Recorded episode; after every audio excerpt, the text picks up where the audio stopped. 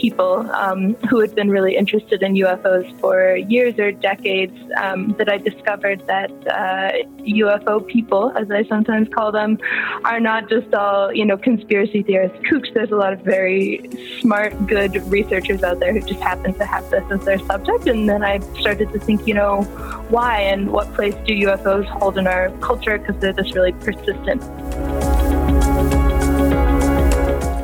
Have you ever seen strange objects in the sky? And what exactly were those flying tic tacs those Navy pilots encountered? Is there a government conspiracy? Are some of you, dear listeners, wondering if UFOs are real? Do you believe? In this replay edition of Into the Impossible, your curious host, Brian Keating, discusses the topic of UFOs with Sarah Scoles, science journalist and author of Making Contact, and They Are Already Here UFO Culture and Why We See Saucers. Her uniquely objective perspective may surprise believers and skeptics. Let us know about your close encounters with Into the Impossible in an insightful review. Include your suggestions. Professor Keating reads them all. And before you delve into the latest annual report on unidentified aerial phenomenon from the Director of National Intelligence, consider honoring us with a five star rating. Any sufficiently advanced technology is indistinguishable from magic. Open the pod bay doors, please, Hal. Okay, I'd like to welcome everybody to this episode of the Arthur C. Clarke Center for Human Imagination's Into the Impossible podcast. I am your fearful host, uh, Brian Keating. Joining me today is one of my favorite uh, authors, science journalist, Sarah Scoles. Hello, Sarah. Hi, Brian. Thanks for having me. Yeah, it's great to have you uh, on the Into the Impossible podcast. Today we'll be discussing your brand new book, which is your second book, I believe, uh, and it is called "They Are They Are Already Here."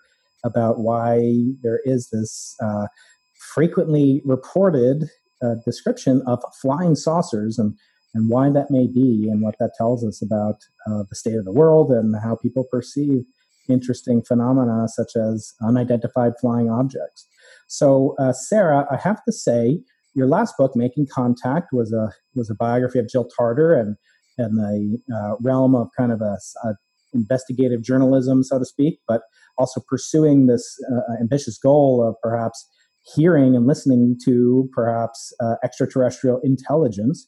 And now you're writing a book. Uh, you've written a book, a wonderful book about uh, seeing flying saucers, unidentified flying objects in various locations around the world. And my next question for you is what is next for you? Is it a book about Yeti or Loch Ness Monster? What do you have next? uh, I don't know. I feel like other other writers kind of have the cryptids and cryptozoology pretty well covered. Um, I'm actually I've actually been doing some research into the history of doomsday cults lately. Um, now that we're in this strange state of the world, so I don't know if that will turn into anything or not. But I have a batch of books to read about it, so we'll see what happens. Oh, maybe that'll bring you down to San Diego, where we've had uh, our fair share of cults. Uh, some unfortunately successful in their pursuit of their own personal doomsdays, but uh, I can't can't wait to learn more about that project for you. Uh, so I wanted to talk begin the, the book discussion of um, they are already here, and we'll have not only a uh, you know a screenshot from the book's cover and some images that you've provided us, but also we'll have a giveaway for listeners on the iTunes store to the actual audio uh, version of the podcast. Uh, we'll give away a copy once uh, the bookstores get liberated from lockdown. We are currently in COVID lockdown. I want to talk um, about the book, the process of writing the book, and of course, you know, hopefully entice our listeners, our audience, to go and pick up a copy. Uh, but I want to ask first, after writing Making Contact, um, what impelled you to want to write this book? And, and sort of uh, sort of SETI adjacent in a sense. So, what um, what what impelled you to, to want to write? Uh, they are already here. Yeah, actually, when I finished making contact, I didn't intend to write any other books, um, and definitely not any more books about uh, aliens or alien adjacent things. Um, that was kind of unexpected, but it all uh, started when there was a New York Times story that came out in late 2017 that was all about this um, Pentagon research program that supposedly had done a bunch of work trying to figure out what UFOs are um, or as the military likes to call them, UAP uh, unidentified aerial phenomena because it sounds more serious. Um, and I was very interested in this story as, as someone who had done a bunch of research on SETI and um, had kind of covered the, the space industry for a while. And I just started setting out trying to uh, confirm or deny all the things that were in this story about about this UFO research program. Um, and in doing that, anytime um, as you know as a scientist or a journalist when you go out to research something you meet a bunch of people who've been researching it for much longer than you um, and who know a lot more than you do. And it was when i met those people um, who had been really interested in ufos for years or decades um, that i discovered that uh, ufo people as i sometimes call them are not just all you know conspiracy theorists kooks there's a lot of very smart good researchers out there who just happen to have this as their subject. And then I started to think, you know, why and what place do UFOs hold in our culture? Because they're this really persistent phenomenon. And um, that's too long for one article. So I had to go off and write a book. So uh, you are, are, a very renowned uh, journalist, and in fact, we met uh, several years ago. You did a story about uh, one of the research projects I was involved with to look for peculiar phenomena known as cosmic birefringence and twists and certain properties of the light that comes from the earliest times in the cosmos. And that kind of segues into you know my first set of you know questions as a professional astronomer, you know, who does observations, including uh, some conducted with large radio telescopes, such as the, the ones behind me in my uh, screen virtual background from the Very Large Array out in Socorro, New Mexico. Uh, we use these massive telescopes, and you know, basically any night of the year uh, for a radio telescope is almost as good as uh, a perfectly pristine, clear, crisp night uh, that you describe in the book. Having um, experienced the 2017 eclipse of the sun, and then encountering an unidentified flying object, I want to first, you know, kind of theme this conversation around uh, the very um, weighty and important issues that you bring up uh, in this book of, of, confirmation bias and sort of you know uh, the the notion that we sometimes see what we want to see. But I want to begin with a question that some of my astronomer friends want me to ask you, which is, you know, given that we have you know thousands of telescopes, radio, microwave, and and optical telescopes plying the skies, looking for any shred of evidence. Um, uh, over the last, you know, 50, 100 years, where the SETI uh, kind of um, not not just SETI, but but the notion of extraterrestrials perhaps visiting this planet. Um, how come we tend not to see them in, from coming from professional astronomers, in your opinion? Yeah, well, I think the, the first and probably easiest answer to that question is that astronomers tend to be more familiar with what they see in the sky. Um, if somebody who is looking at data from a telescope all the time sees something anomalous a they're trained to um, you know try try very hard to uh, figure out what it is and not just say that's a crazy thing and I don't understand it, but to go out and try to understand it. And then also are familiar with things like, uh, you know, you get a lot of um, people, just casual observers who will see things like Venus, which can look very strange in the sky and think that's a UFO. But an astronomer would think, that looks like it's in the part of the sky where Venus is.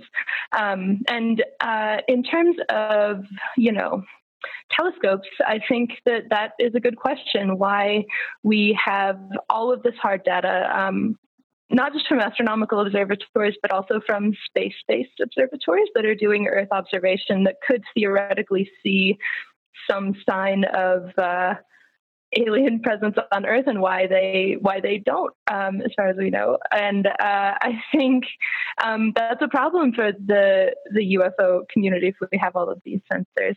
Why we don't have any hard data, and what we have instead are just a bunch of eyewitness reports. And I think especially physical scientists are um, rightly very skeptical of of eyewitness reports.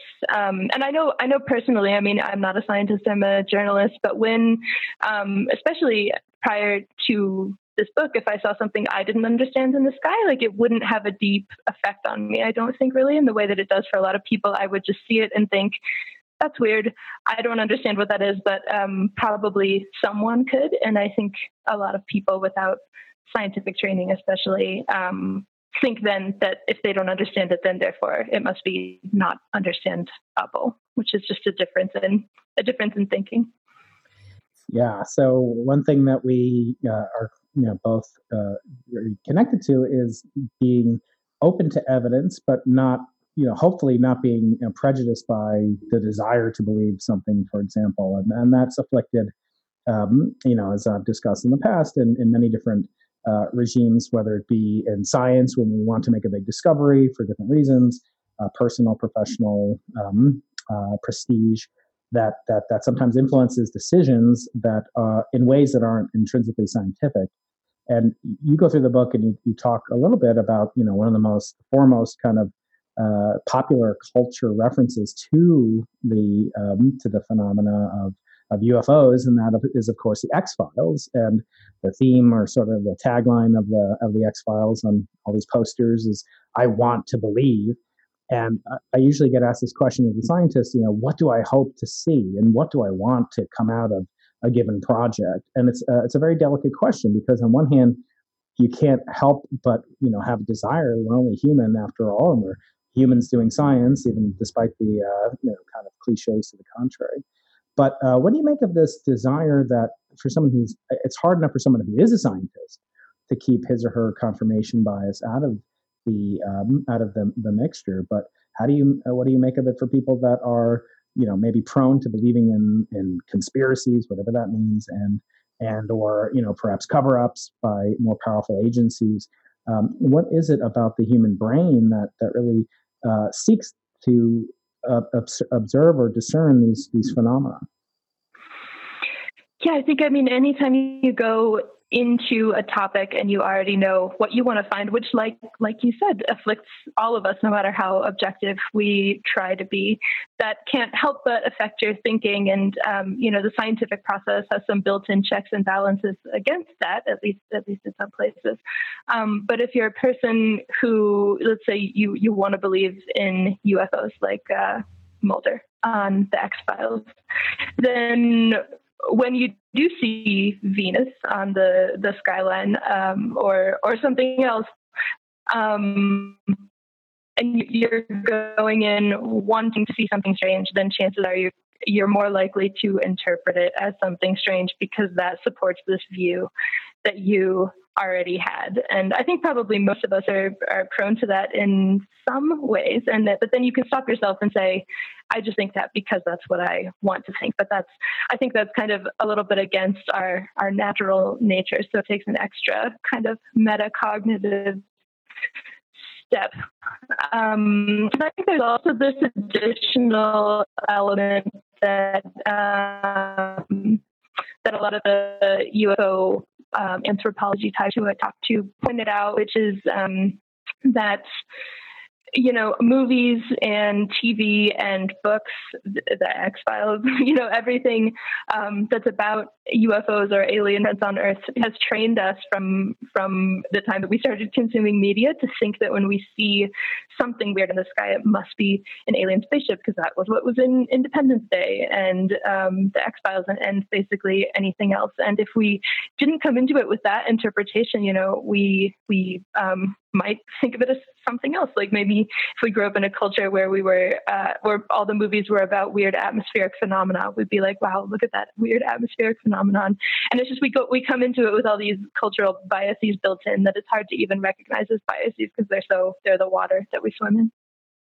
Yeah, that's uh, one of the things that that I noted when reading your book and, and talking with friends and family about it is that it's really kind of a stealth psychology book in a way uh, it's it's really written in a perspective that um, you really have to examine yourself, as John Muir, you know, one of the foremost um, naturalists in, in, history, described.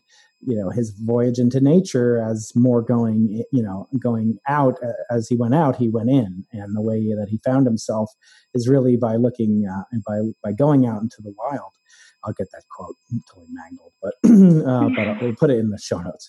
Uh, but the point is that um, that the book has has a real uh, wonderful quality about it. This is uh, again we're talking with Sarah Scoles about her book. They are already here.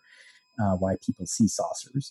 And this is uh, really highlighted in a way that surprised me. One, you know, I'm of course familiar with standard sort of perceptions of lay people and even scientists that are kind of anti-government and even anti-authoritarian. Uh, but what what surprised me is that the general public thinks of us, you know, we astronomers as a sort of the man or you know this this culture of authority and you describe you know kind of these these government installations that are really astronomical facilities and i wonder if you could take the listeners through that uh, that that journey to the various you know ma- major telescope facilities you yourself had worked at one in your previous uh, life and career and then uh, that in some part small part led to of course making contact and writing um, writing the authoritative biography of Jill Tarter, my friend Jill Tarter.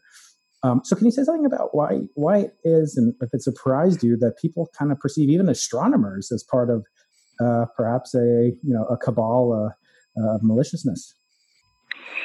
Yeah, I think there's definitely a certain subset of, of people who do, whether it's like the far end of things of, you know, flat earth believers thinking that astronomers are manipulating data to show uh, a circular Earth and faking the orbits of things from space, or people who think that there's somebody at NASA manipulating images of uh, from you know the Mars rovers to remove the aliens so that we don't see them, and that is a theory that exists. And um, what I have found, um, partly from, yeah, like you mentioned, I used to work at Green Bank Observatory, which is a radio telescope in, in West Virginia. And I, my job there was uh, interacting with the public a lot. And I was surprised to learn when I worked there that lots of people, um, you know, probably one on every other tour thought that we had some secret evidence of aliens that we just weren't telling them about. And A, I was like, they definitely wouldn't tell me because I would tell everyone.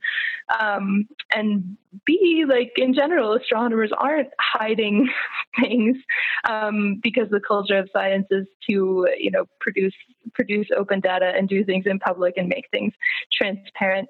Um, but I think what I found from um, from working in Green Bank and visiting various other spots, including the one that appears behind you right now, the Very Large Array, um, is that, um, you know, to a lot of people, astronomy is a really uh, opaque profession, to use an astronomical word. Like people might read stories about, uh, you know, cosmic discoveries, but they don't um, really understand exactly how it happens or what it is these telescopes are doing, especially ones like radio telescopes where they don't produce traditional, um, you know, visual images, uh, visible light images that you can see. Um, and so that's that's one thing. So when something is opaque, people just kind of put their own interpretation on it sometimes. And then there's also the element that a lot of scientific facilities have started their lives as uh, military facilities or with some kind of military funding in their past. And now with the internet, it's not hard for people to find that out and then kind of springboard that into the present and say, well, they're still doing secret government work and, and things like that. And just to see all of these invisible hands in the background kind of moving the pieces. And um, yeah, I don't, I don't, I don't think of astronomers as the men, but um, I can definitely understand why some people might. Well, you know, another aspect that that comes through um, a little bit more in making contact than than in uh, they are already here is kind of this adversarial nature of science in that you know there's nothing more that i would like to do than to you know make make a discovery but there's you know second to that in many scientists minds is is almost disproving someone else's discovery because that's the real nature of scientific confirmation is that it must be confirmed it must be replicated in an independent uh, reproducible fashion. Um, you know we, we always refer to this you know as peer review et cetera and despite you know some of my colleagues have a poster in their offices that says i have no peers. But but you know for most of us we, we certainly have peers and superiors. But the question of you know if somebody were to see something you know there'd be nothing you know more more you know kind of uh, uh, significant in an astronomer's career than to actually make a discovery. And i wonder does the ufo culture even recognize that that that having you know peer review the equivalent of a peer review or some kind of crowdsourcing of the of data or of observations could benefit the credulity that people have in greater society. Yeah, I think there's definitely certain elements of the people who are interested in UFOs who would welcome that kind of thing. And there have been different attempts to try to do that. Like there's an organization called um, MUFON, the Mutual UFO Network, that has kind of tried to standardize investigation and you know produce reports they're not peer reviewed but they're, they're trying to have some kind of reproducible procedure. Um, but a hard thing about that, and like we were talking about earlier, is that lots of the data that exists right now that people are trying to dig into is first person accounts, which we all know are um, not very reliable no matter who you are. Um, like if I had an account, you shouldn't trust it, um, probably. And um, I think you know there there are people people do advocate for attempts to get to get hard data and do peer review and in uh, but the UFO culture in general is not as open as scientists are. Like there's there's one guy named Robert Bigelow who has funded a number of UFO studies um, that were supposed to collect this hard data with you know sensors and cameras and spreadsheets and and uh, you know software and scientific type things. Um, and that data, for whatever reason, I'm not sure, um, never became public and never got published in a peer reviewed journal. And so I think um, in a lot of cases, that's probably related to the I want to believe phenomenon is that people are finding data that doesn't align with their hypothesis. And when that happens, you don't want to publish it, which happens to scientists sometimes too, um, who don't publish their null results or, or things like that. But um, I think it's more prevalent in the UFO community. Yeah. So, um, what, speaking of, of Bigelow, I want to kind of address that particular elephant in the room and kind of wonder, you know, what is it about uh, rich, mostly men that are, are seem to be so drawn to this or prominent men versus women or did you is it is it true? I mean are there would you say what would you say the gender you know kind of breakdown is? Yeah i would say it skews heavily uh, male mm-hmm. the general demographic yeah i think and in making contact of course you know one of the lead you know uh, characters in the sense is paul allen of, of microsoft uh, fame the late paul allen he passed away uh, about a year or so ago. And and paul funded you know this massive project that was really the culmination of jill tarter's career uh, at the SETI Institute, and, and you described the, the trials and tribulations of that wonderful facility, but you know, kind of yet to live up to to the promise that it, it could have had. But I wonder what is it about these you know billionaires that make them so intrigued about about investigation of you know potentially fringe or you know at least outside the scientific mainstream in, in some cases for UFOs uh, in particular, maybe less so for SETI. I think we'll get to you know the status of SETI in a little bit. But um, what do you think appeals to them about this? Uh, about um, you know using their wealth to look for things like UFOs. I'm talking about him and um, uh, the Blink 182 uh, co-leader uh, Tom. Uh, was it Tom DeLonge? Or? Yeah, Tom DeLonge. Yeah, um, and his Ad Astra uh, um, uh, project. Can you maybe speculate on what makes people uh, devote so many so much of their resources to this pursuit. Sure. Yeah, I can absolutely, uh, with the caveat that it's speculating and pop psychologizing. um, I think in my mind, what motivates people is this uh, similar to what you were just talking about with scientists, where there's nothing more appealing than making a really big discovery. And that is a big motivating factor in why people are um, doing science or researching UFOs in the first place. Because as fringe as we think of this topic as, and it is fringe, if someone, you know, did find a flying saucer and verify that it came from outer space, that would be a very large, uh, that would be huge. And I think that um, people with a lot of money who have the resources to pursue something huge and can also just risk losing all of that money. Um, are, are willing to do it for the it's a, a low probability, high consequence event, I guess. And when you get to a certain place with your money and then also with your reputation, like people still respected Paul Allen after he funded a search for broadcasts from extraterrestrials. Um, I'm not sure how much how much respect people have for um, Tom DeLonge or, but you know, Robert Bigelow is a businessman who um, uh, well, actually, his his company recently shut down for a while due due to the pandemic. But he had a, a module attached to the space station. Like he's a big NASA contractor, taken seriously, um, and yet ran like a paranormal research institute. And I think once you get to a certain threshold, you can kind of do what you want, and people will um, say like that's a quirky guy, but they'll still take you seriously. Yeah, I think that is interesting. You know, I also, again, pure speculation, psychological armchair analysis is worth what you pay for it. But you know, this legacy of of wanting, you know, some somebody said recently, you know, once once people about Jeff Bezos and um, you know, once they get to be a certain level of wealth, they really just want to live forever. and in some sense, you know, making a discovery like this would be, you know, scientifically uh, scientific immortality, if you will. Uh, so maybe that's a, a, part of it as well. One um, person who I've always been very interested in is Michael Shermer, and, and hopefully uh, you guys will connect together too. And uh, Michael, of course, describes an alien abduction that happened to him in his book, uh, uh as well as this wonderful book called um, Mistakes Were Made but not by me by Cal- Carol uh, Tavris. I don't know if you've read that book before.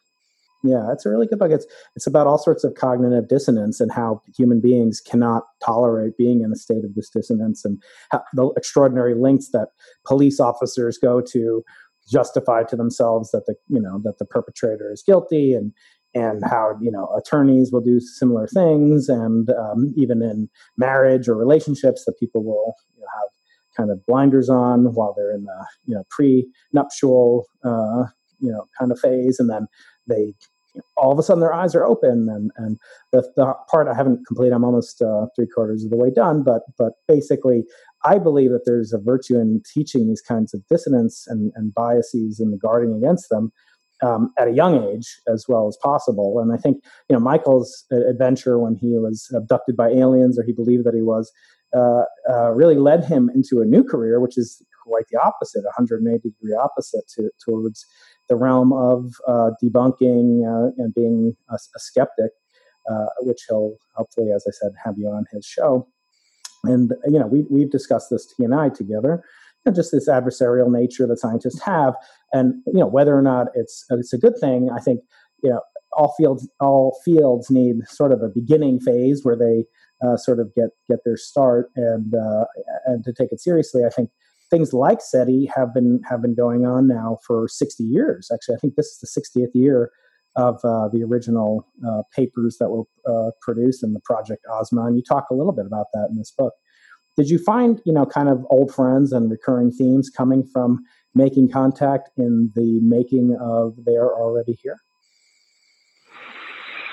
Yeah, there's not so much overlap exactly with the people researching SETI and the people researching UFOs, but of course, the people who are doing SETI um, get a lot of emails and random phone calls from people who are interested in UFOs and want um, a respected astronomer to be able to explain that to them. But um, one one overlap I did find was one that uh, articulated by a radio astronomer named astronomer named Gerrit Verschuur, who once um, once was involved in SETI in its in its earlier years, and then came to see the motivation behind it as almost religious. Like even if a SETI astronomer says, um, you know, I go into this without a hypothesis, I am trying to find out whether there is uh, intelligent life elsewhere, and I'm just trying to figure that out. He pointed out that it it,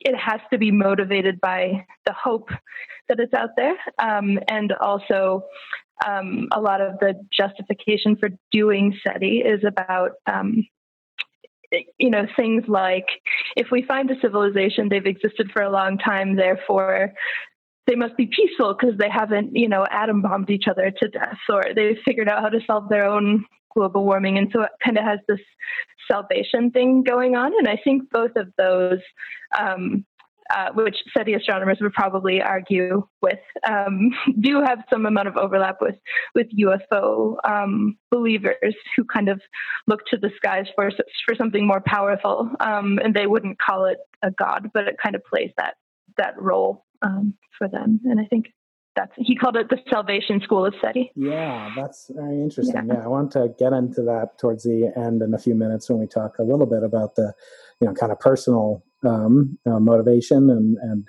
and perhaps revelations that you've had uh, in the writing of this book. But before we get there, uh, we had an event earlier this year at the Arthur C. Clarke Center for Human Imagination, uh, which we called uh, "Is ET Already Lurking in Our Own Cosmic Backyard?" with uh, scientists and uh, and authors, both of them, uh, Jim Benford and uh, Paul Davies. And Paul Davies wrote a book in 2010, so exactly 10 years ago, uh, called "The Eerie Silence." And in that case, uh, he makes the in that book he makes a very convincing case that um, that the likelihood that the extraterrestrials could have really overcome some of these great giant hurdles to their existence to become not only, as Jill Tarter often points out, it's not enough that you create life. You know, slime mold on on Enceladus uh, is very fascinating and, and important, uh, but it has no technological capabilities. Um, on the other hand, he pointed out, you know, perhaps it could be that there could already be here, uh, pre, pre, you know, emptying your title, uh, that aliens could be here, but in the form of sort of a shadow biosphere. And I wonder, did you consider, you know, not just the saucer appearance, I mean, uh, of, of, of certainly UFOs, that's by nature, but but of aliens among us, uh, but not in the kind of prosthetic forehead type uh, variety that we typically see depicted.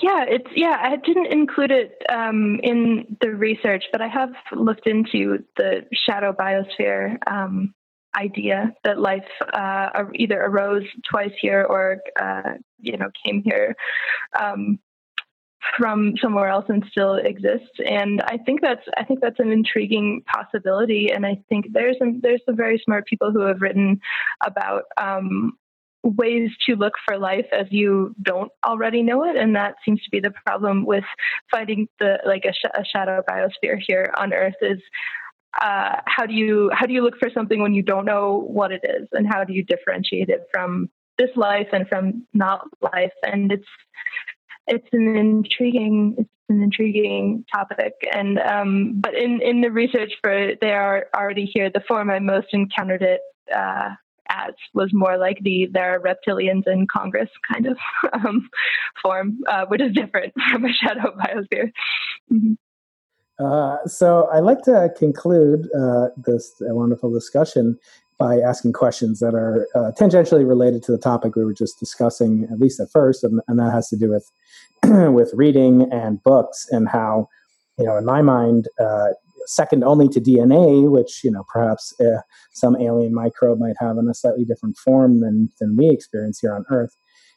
but you know, what do books mean to you? This is your second book, which is heroic accomplishment uh, by uh, by anyone's standards.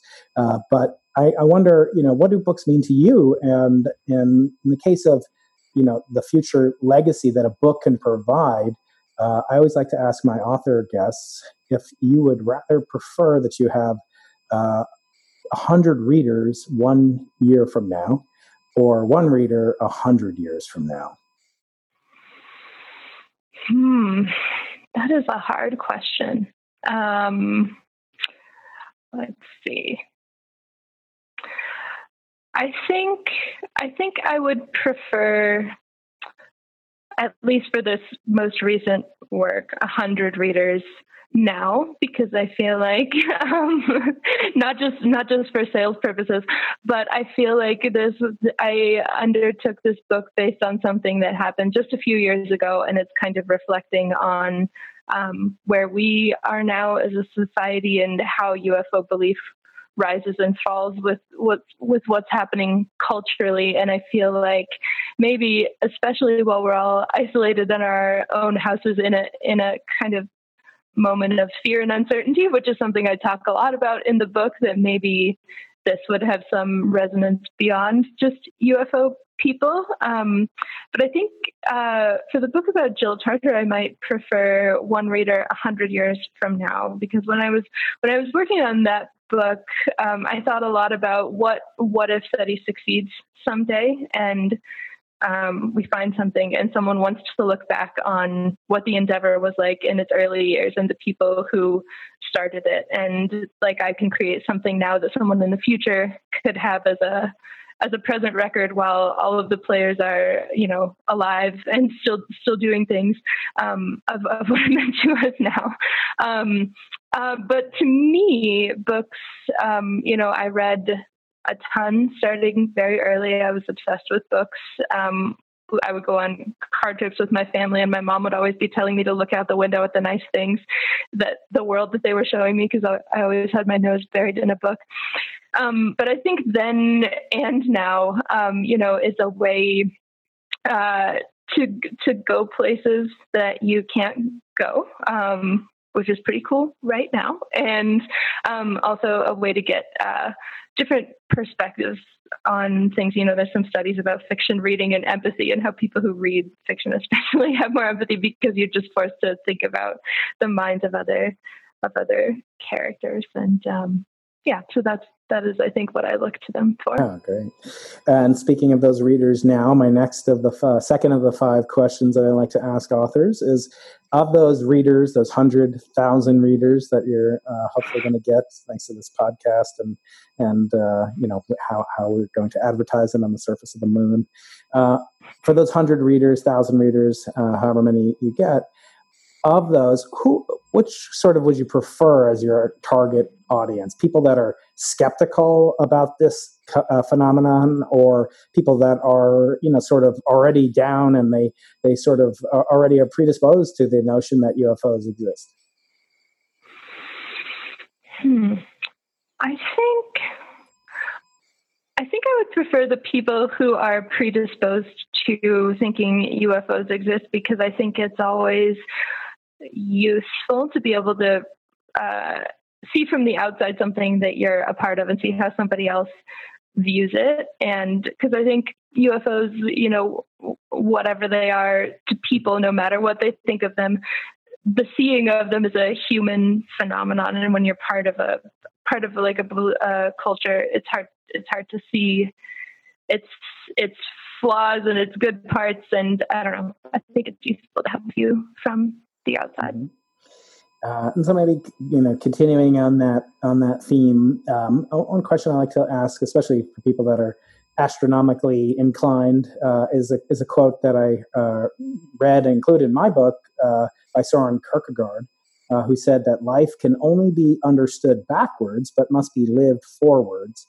I think it's this is kind of a you know a typifies astronomy. We're always looking back into space and, and seeing things as they were in the past. So I'm wondering if you could look back uh, into your past and, and the book is is very uh, is remarkable to me because it's also very personal. It talks about you as a person, and now that you you know established your your credit your credentials uh, throughout your many uh, articles and and book and your previous book, now I think you know you're giving the, the public, your audience, some more insight into who you are. So I'm curious as to you know, what do you think you would look back and tell your 20 year old self uh, uh, that it may seem impossible at the time, but uh, but looking forward, uh, it will work out, and and and that kind of goes along with the theme of this podcast. Into the impossible is Sir Arthur C. Clarke's second law.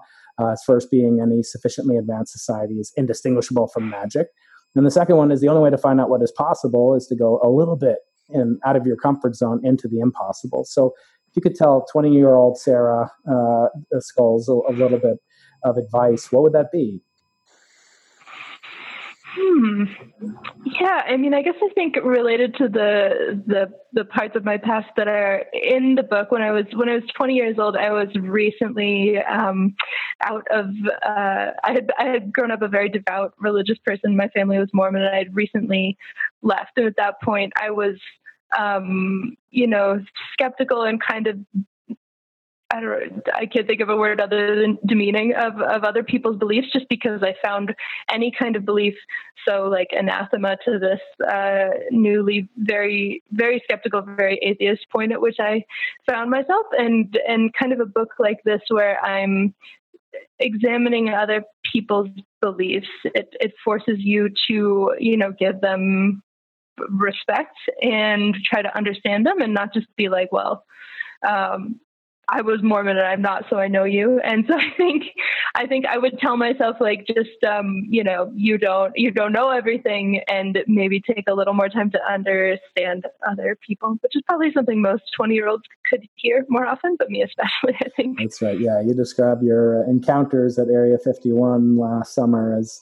you know, kind of being the elder stateswoman in the group. And uh, it's kind of uh, delightful to hear the journey that you go on and, and the candor that you exhibit in the book. Uh, I always like that. Uh, people are, are honest about their own and, and really portray you know you're not a scientist as you said but you write a lot about scientific topics and um, and I think you know to to show that we are you know we non uh, non non scientists show non scientists that we are human right and I think it's a hmm. wonderful wonderful service that you uh, continue to provide. The last question is about um, curiosity and imagination here at the Arthur C. Clarke Center for Human Imagination. I'm always uh, you know um, uh, curious what my guests have to say about their particular skill set, and maybe it's a set of skills. You're a public speaker, you do journalism, you do uh, scientific research into your subjects, at least, you know, kind of the, the large, large scale game. Um, but what you do, can it be taught? Can you actually communicate, teach? Is it part partially, uh, you know, born into who you are and your life experiences? And so maybe it won't be able to be taught. What are your thoughts about the uh, transmutability of your of your values and of your of your skill set. Hmm. I mean, I think it is probably true that people are born and then ingrained through nurture with different levels of um, curiosity and engagement with the world and with the people in it. Which I I, I know that um, I mean, as a journalist, people people think of you as mostly being a writer, but mostly my job is actually talking to people, not writing about them. That's the and and doing research. And I think that you can teach that in the same way that you can teach yourself to be aware of your own cognitive biases. I think you can teach yourself to be curious about people and curious about their stories and curious about how that's all interacting with the world around you. And I think um, I mean, especially even looking for stories when I first started doing journalism, I think I saw it, you know, that how, how will I ever find enough stories? And then as, as soon as you start to think of, you know, everything you encounter as an open question that you can go investigate, then that's the way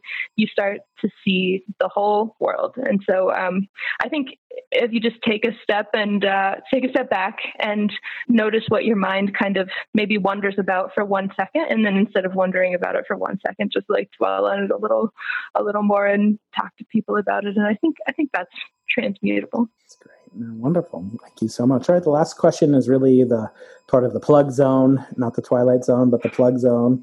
Um, so, where can people connect to you online, uh, social media, etc.? Sure. Uh, on Twitter, I am Scoles Sarah, S C O L E S S A R A H. Um, and I have a website where I put up all of my articles, which is www.sarahscoles.com. And you can find information about the book there too. Great. And uh, anything you want to say about future project, whether it's writing or a book or journal articles? Hmm. That's a good question. I'm actually, uh, let's see. It's, uh, it's mostly an, an open question right now. What comes next? I have all those books that I mentioned behind me about um, millenn- millennialist doomsday cults. So that's uh, that's all TBD, but people can keep an eye out for whatever Something to look forward to. Doomsday writing. Yes, absolutely. The inimitable Sarah Scoles. Well, Sarah, thank you so much. It's been a real treat. I wish you the greatest success with the book, and I hope that you'll keep in touch. Yes, definitely. And thanks for having me. Any sufficiently advanced technology is indistinguishable from magic.